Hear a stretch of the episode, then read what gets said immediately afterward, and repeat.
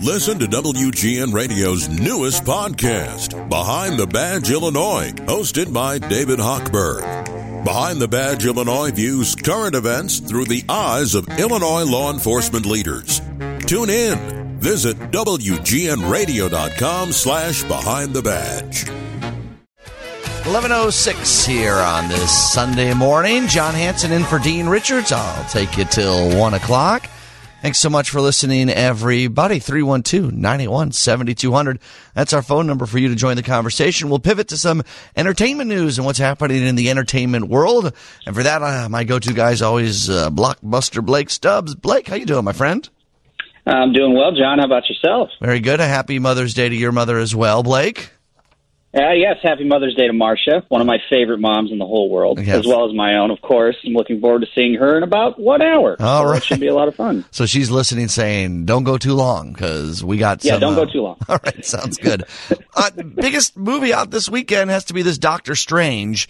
Uh, This is a sequel. I, I missed the first one, Blake. I, I have to admit. You know, I'm not as much into the comic worlds uh, as you, you are. I mean, you're into all movies and you just know more about it. So tell us about what this is. Okay, so Doctor Strange and the Multiverse of Madness is the sequel to Doctor Strange, which is kind of in the last five years, it's one of the bigger uh, Marvel properties that have come out. Um, the character of Doctor Strange has factored into a lot of the biggest uh, Marvel movie arcs, and so him getting his own sequel. Uh, this is supposed to open things up even larger for the Marvel Cinematic Universe because it involves the multiverse, which is something that they very much played with in Spider-Man: No Way Home. Uh, they've hinted at it for years that it was going to come eventually. Um, Spider-Man: No Way Home is actually a great um, movie for context, on top of being a, a very entertaining blockbuster that certainly made everyone feel like COVID was a distant memory. If you look at the money that it brought in, um, this particular film, however, for me stood out as a very important entry in the Marvel Cinematic Universe because it is directed by one of my all time favorite directors, Sam Raimi, who audiences will be very familiar with if they've seen the original Spider Man movies made in the early 2000s because he directed all three of them. Um, one would argue that everything we know about a more modern era of comic book movies is owed in a great deal to a lot of the things that Sam Raimi did while he made those movies. So even if you've only seen one of those, um, sort of the, the kinetic way he moves the camera, the which he's very known for because he was a very successful independent director back in the very late 70s, early 80s with the Evil Dead films. Um, Army of Darkness was a, was a big film for him as well. He's also known for making very good films such as The Simple Plan, which is Billy Bob Thornton and um, Bill Paxton.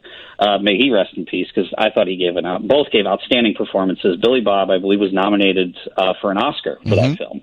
So this is a director who has a lot of prestige in his career, known for being a pioneer, known for being a guy who knows how to direct actors, known for being somebody who likes doing things practically, which is a very big departure from the way the Marvel films have kind of evolved. Uh, if you've seen a lot of them, you know a lot of people have some criticisms. I have become one of these who who feels that they've kind of fallen into fallen into a very formulaic uh, way of delivering their films. Now, that doesn't mean they're not entertaining. That Right. doesn't mean they're not enjoyable. It's just once you've seen over 20 of these, you start to notice a lot of similarities.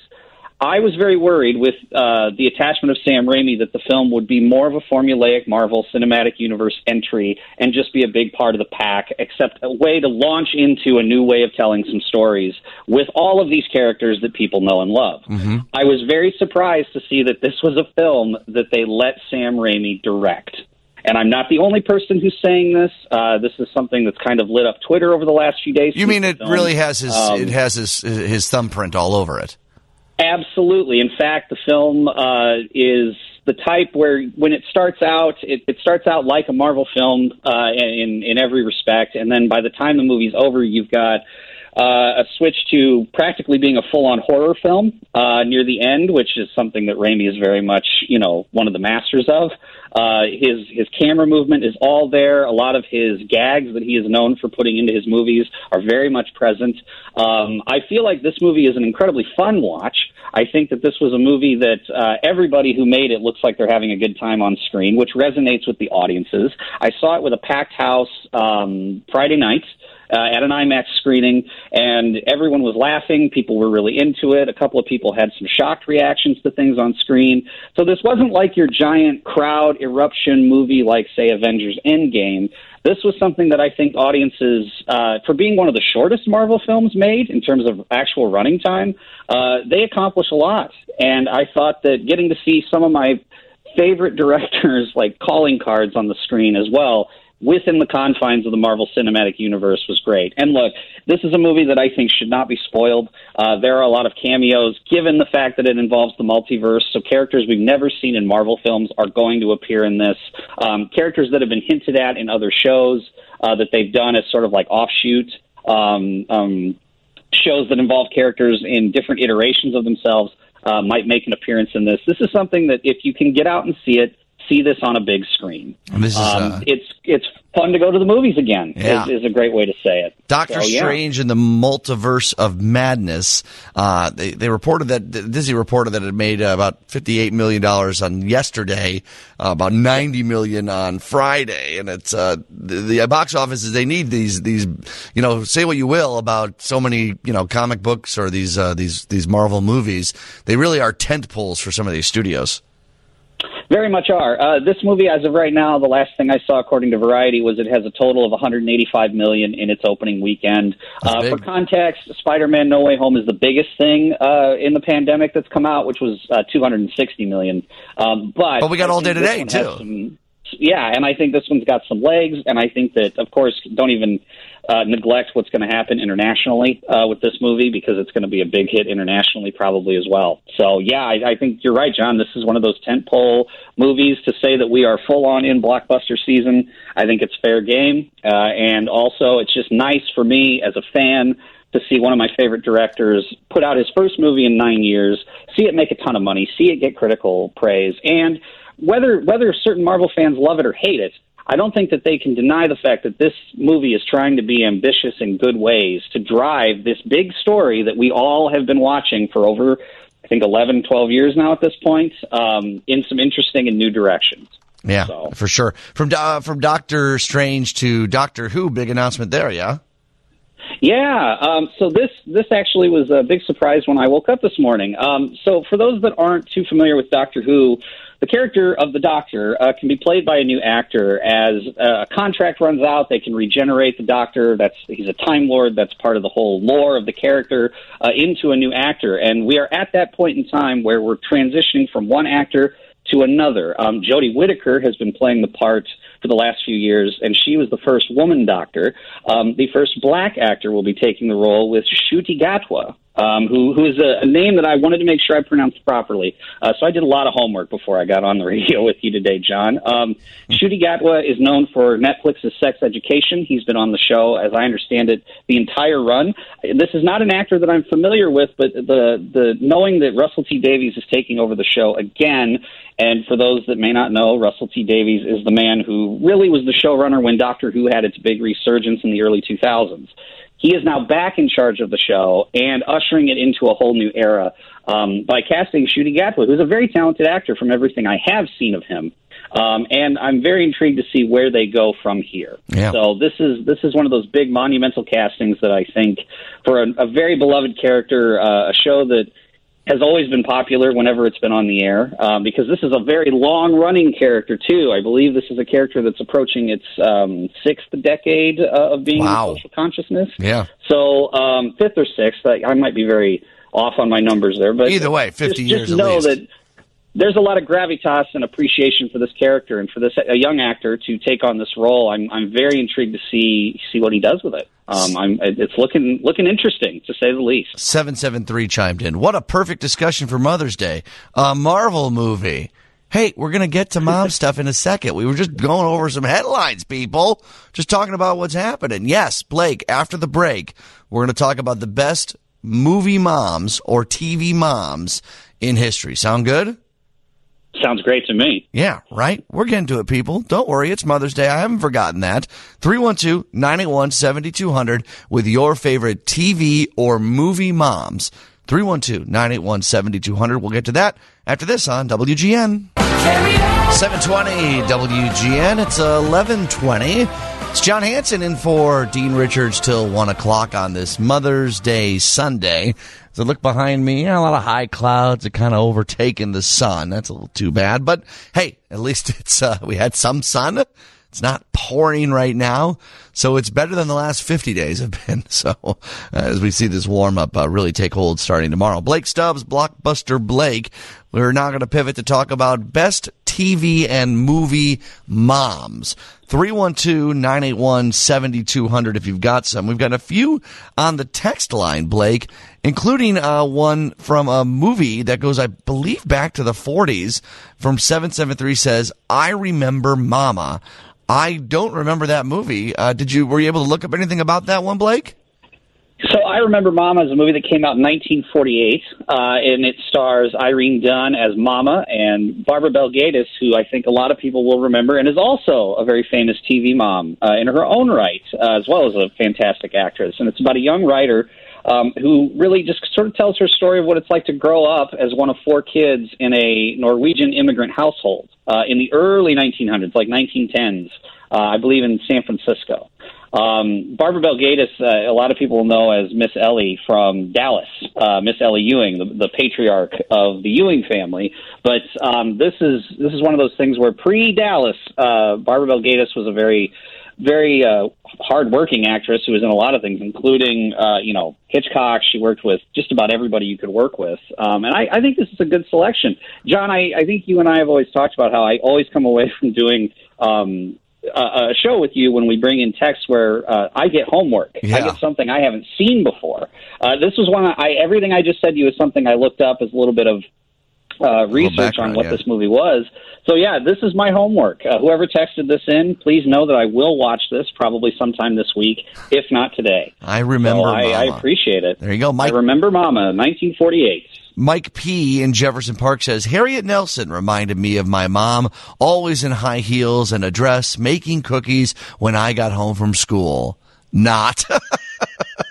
yeah, some of these TV and movie moms we see are uh, ancient uh, portrayals or stereotypical ones, uh, but I feel like the ones that are more based in reality, say like a Marge Simpson, is one that comes to mind for me. Yeah. a little bit more accurate, right? I would, I would, I would agree. Yeah, I mean, I was going to say the Adventures of Ozzie and Harriet. That's a big one. I, I think that a lot of people know that when you watch sitcoms that were set in a certain era, let's say, Uh-huh. uh, particularly things from the '50s. You know, you got '50s and '60s. You have things like June Cleaver from Leave It to Beaver. I mean, these were all very. This is a very like there's a role that a mother plays as opposed to not just being a mom and as as we uh, you and I were growing up, John, I think the big ones that stand out are absolutely Marge Simpson.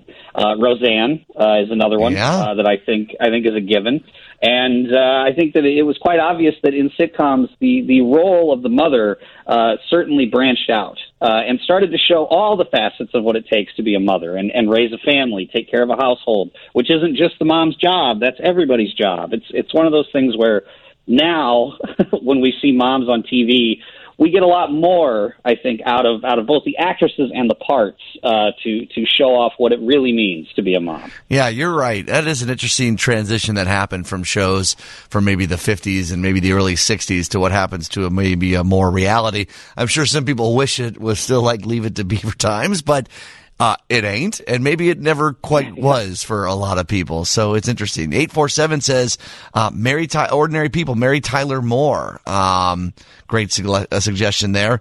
David from Jefferson Park says, "Favorite mom is Marie Dressler from uh, Tugboat Annie." Um, Tugboat Annie. Okay, yeah, that's a good that's a good pull. I like that. Yeah. And uh, uh, the 217 echoed the I Remember Mama, a wonderful movie for your homework there, Blake. Um, I don't know, Annie Mazer, Dave Schwann, do you guys have any uh, favorite moms portrayed in TVs or movies past? I was like Mrs. Cunningham from Happy Days. There you go. Oh, yeah, that's a good one. There you go. And we you were talking about June Cleaver and uh, but but another mother that that was from that same era of Leave It to Beaver was uh, Jane Wyman, who was the uh, mother on Father Knows Best. Always always the good natured uh, caring housewife and mother of uh, you know two uh, daughters and a son. I, I, liked her portrayal. You know, it's interesting that we talk about these roles that were really these. Um, I guess it's something that you would want every you know that, stereotypical yeah. is a word, but also did anyone maybe actually an gr- ideal, maybe an ideal type of mother. Did anyone actually grow up with moms that were quite like? I'm sure there are people out there that say, "Yeah, my mom was just like Mrs. Cleaver and stuff," but well, maybe it was know, more projection. Mother, my mother was home most of the time. Yeah, and uh, true. when I would come home from school, she would be getting ready uh, with dinner, or a, a, neighbor lady would be over having a cup of coffee. Uh, that type of thing when I would be when I would come home from school. Yeah. And I, and I have to say this, I really I really mean this. My friends that I knew, and even getting into college, when I would go to visit their houses, the mothers were just the same way. They were just they took you right in. You were family, right? I, I, and that's wonderful. And I think a lot of moms, especially moms who uh, you know either never entered the workforce or they, they they raised kids, which is more work than a lot of people realize, of course. Um, but I guess I mean like the like the high heels on, baking cookies in the oven with well, the skirt. Not you know, the high that's heels what I mean, right? Like, no, no, no. of course, there were a lot of moms out there that did great and were perfect. Um, I got a text, by the way, guys. This is uh, topical from the eight four seven. Worst TV mom, Wendy Byrde from Ozark. That's good. Blake, we got a, a mom, uh, a text from the 309 says, a mo- the mom on uh, Blackish, a whole person. And I think that's a great way to put that, right? A whole person, Blake. I think whole person, very layered, absolutely, and and I think that that's a, a testament to the shift in what writers' rooms are looking like on television shows these days. You know, they're being more inclusive. They're getting different voices in there that have never been in, in past decades, and when that happens, you'll see complete transitions in how characters are written, and the idea of any character fitting a specific um, role, you know, d- doesn't really apply. We want layered characters as audience members. We want to have, you know, one week we want to be cheering them on, and the next week we might have a little bit of a conflict with them because things change and they're human beings. I like that description, a whole person. Yeah. I really appreciate that. That's good. I guess 847 saying also, I remember Mama was also a TV show in the 50s. I didn't know that. We'll have to continue our research. Right. Phone lines are lighting up 312 981 7200. Get on. We want to talk favorite moms. This can be from TV shows or from movies. I think the, the TV moms stick with us just because the nature of the weekly program, right, coming on. And yeah. you see the evolution of characters perhaps a little bit more than in uh, in movies. Uh, eight one five says Livy Walton from The Waltons, uh, Sally Absolutely. Field from Brothers and Sisters. A lot of great texts coming in. Uh, the one that I remember, Blake, that I appreciate, Sophia Petrillo from Golden Girls. Uh, yes. That's a whole woman. She had a lot of stories from back in Sicily and, of course, lost her husband and uh, raised uh, Bea Arthur, according to the show. Right. I was going to say, I think that uh, that particular character of Sophia Petrillo, w- played by Estelle Getty, uh, with a plum, by the way, uh, is one of the big standouts for me because I think um, what I was just talking about with like a whole person, you know, that our our, our audience, our, our listeners sent in. I think she's one of the earliest renditions of that. One of those really like throughout the entire show. By the time the show's over, I feel like you know her entire life story, and she's probably got still got surprises for you even after the show's done. So I, I like the the pick, uh, John. I think that is one of the gold standards. Not to uh, play on the title of the show she was on, but I, I definitely agree with you there. Here's another one, 708, and I don't think anyone could disagree with this. Claire Huxtable. What a portrayal Yeah. on The Cosby Show. And I know it's, you know, faux pas really to talk too much about the other side of the Cosby Show family, of course, and that show has such a stain on it, unfortunately, nowadays, because it really was a great show. And a lot of it was Claire Huxtable. I agree. I think that uh, the portrayal of a very understanding, loving mother um, is is one of those things that every era of sitcom television has one of its icon has an icon for a specific role, be it you know the neighbor or the father or the mother or the kids, one of the kids. I think Claire Huxtable is one of the true standouts of her era. Uh, and if you want to see. Um, obviously, there's controversy around the show for obvious reasons, but I, I can't discount uh, the character uh, of Claire Huxtable at all. Oh, I think sure. that that's a fantastic selection. Blake, I know you got to go see mom. Can you hang around just a little bit longer for us?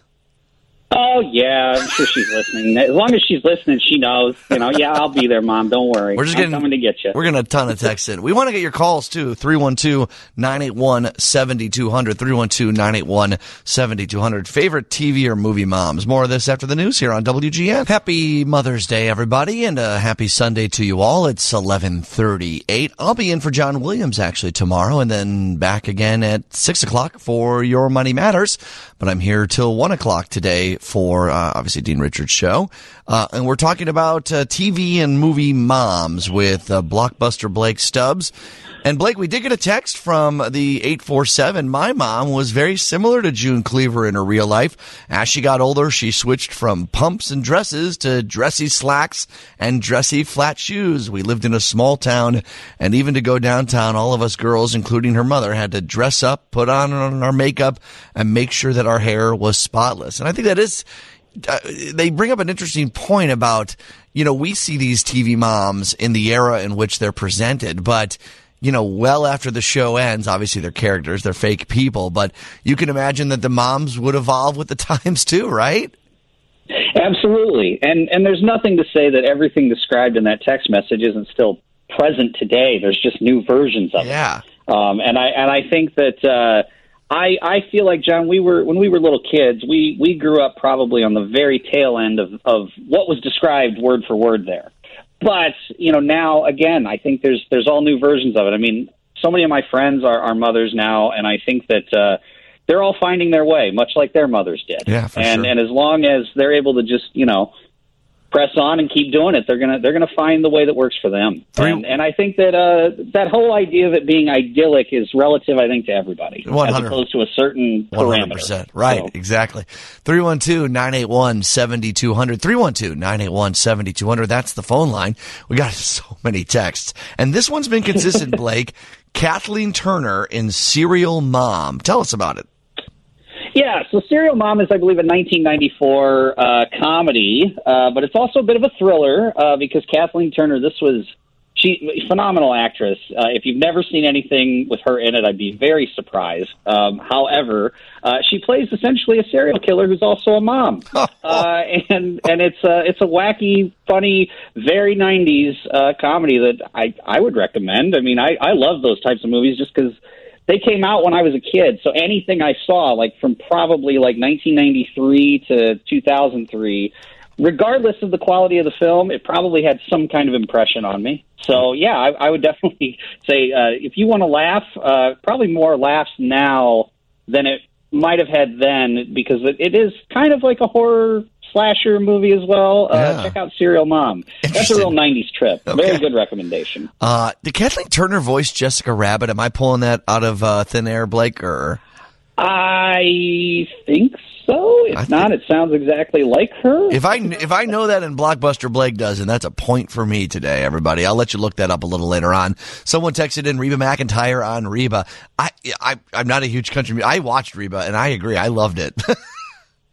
no, yeah, Reba, I think was one of those fantastic early 2000s sitcoms that I believe it had like eight years. yeah. It had a really good run, um, and I think it goes without saying that Reba has a very iconic presence, both you know on stage as a singer and entertainer and a songwriter and and everything. Like that's an entire like monolithic chapter of her career. But she's also done some fine work in TV and movies. And and I mean, Reba, the television show, is an excellent standout choice. I mean, as a, I think she plays a single mom of uh, it's two or three kids.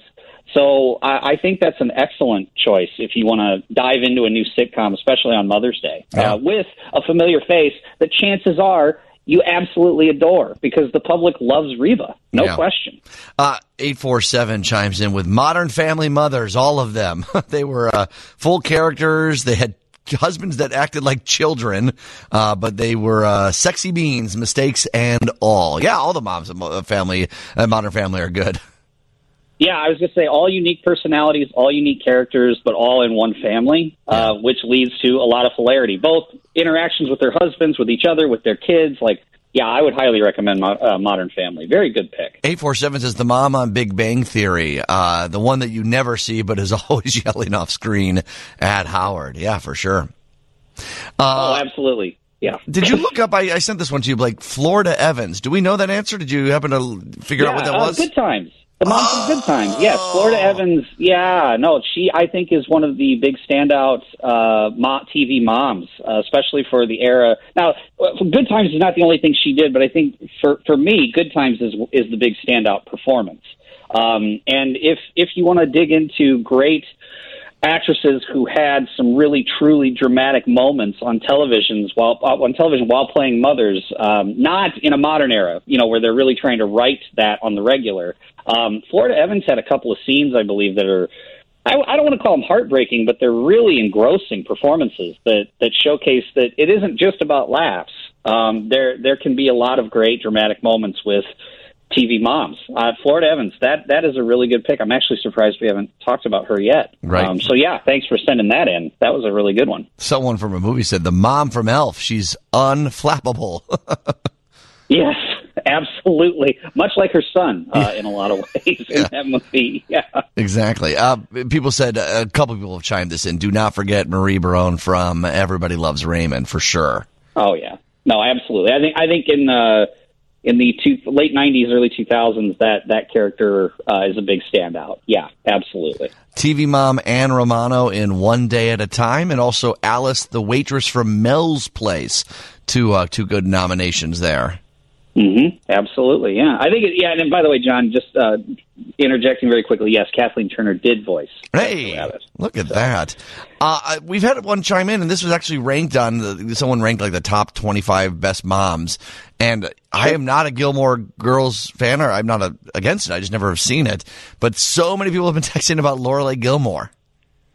Yes, uh, I, I, you know, what, that's a a blind spot for me as well. I have never watched Gilmore Girls. I, I figured somebody would send it in because I think that uh, even given the revival of the show, which I, as far as I know, fans really enjoyed, um, I, I think that uh, she's one of the big standout moms. You know, I believe single mother who's raising uh, children uh, who are becoming adults. Uh, so it's like a coming of age for everybody involved.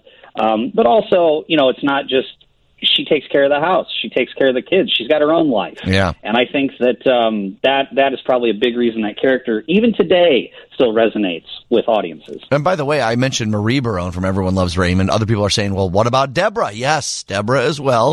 Of Oh, course, yeah. good moms. You know which one, and this is probably just a sign of when I grew up and watching TGIF. I uh, always loved Jill Taylor from Home Improvement as a as a mom on TV, and, and maybe it was because you know that the Taylor house was three boys. I grew up in a house with three boys. Uh, my dad was a handy guy. Although I guess uh, you know he wasn't much of a handy guy, but he was supposed to be a handy guy on the show. I don't know. There were some uh, allusions to the suburban family that I kind of related to, and Jill Taylor I thought was a great mom. I think Jill Taylor was always the voice of reason in a house full of fun craziness. Uh, Uh-huh. and and I think that that's an excellent pick, John. Given given the dynamic of the family and everything, it is when you go back and watch clips or even a full episode of the show, something's going to go wrong or there's going to be some crazy antic, and in some way, she is the true voice of reason in that household. For sure. So yeah, I, I've always appreciated that character. All right, Blake, which ones can we not end with here before I let you go? Oh, the big ones for me. I think it's actually an actress who has played moms of every ilk, uh, which is Allison Janney. I think that she's played one of the the best ty- uh, type of moms in the movie Juno, who is incredibly supportive of her daughter going through teen pregnancy. I think she's also played one of the worst moms, uh, playing Tonya Harding's mom in I Tonya. All right. Um, she really is a very layered, gifted actress um, who I've, I've had the pleasure of seeing live on stage once before, and she just blew me away. If you want to find an actress who has a lot of layered performances and and plays a mom on today, you know, today in particular, uh, she's even got uh, the sitcom Mom. Uh, so I, I would highly recommend just pull up the IMDb page of Allison Janney, pick something, and go wild. Uh, and then the last one, John, is I think one you and I both love and appreciate and adore, which is Lucille from Arrested Development. um, Jessica Walter is outstanding in that show. Yes. She is beyond hilarious. Um, obviously, not the uh, the pinnacle of example mom, but definitely one of those moms who, flaws and all, uh, is a very intriguing, funny, and enjoyable character to watch. Um, and in a show that's loaded with talent, she is completely one of the standout uh, performers on it. And may she rest in peace because she's sadly no longer with us. Yeah, I think that starting with June Cleaver and ending with Lucille Bluth is uh, the perfect way to uh, start and end this thing, Blake. hey, you know what? What a Mother's Day! There Yeah, it is, there right it there. is. Gives Blake- you the whole the whole gamut. yeah, wish your mom a happy Mother's Day for me, Blake, okay? We'll do. You as well. you have a great one. Blockbuster Blake Stubbs. You can follow him on Twitter at Blake Stubbs. That's with two B's.